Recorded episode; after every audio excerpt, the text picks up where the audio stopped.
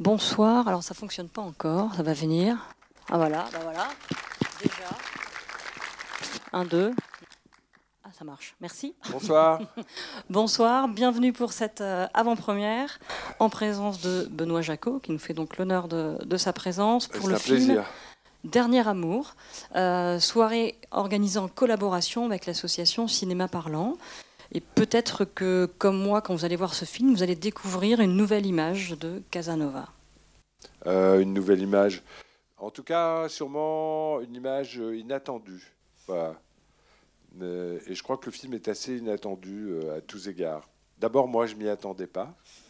Je m'attendais pas du tout à ce que ce soit Vincent Lindon qui interprète Casanova.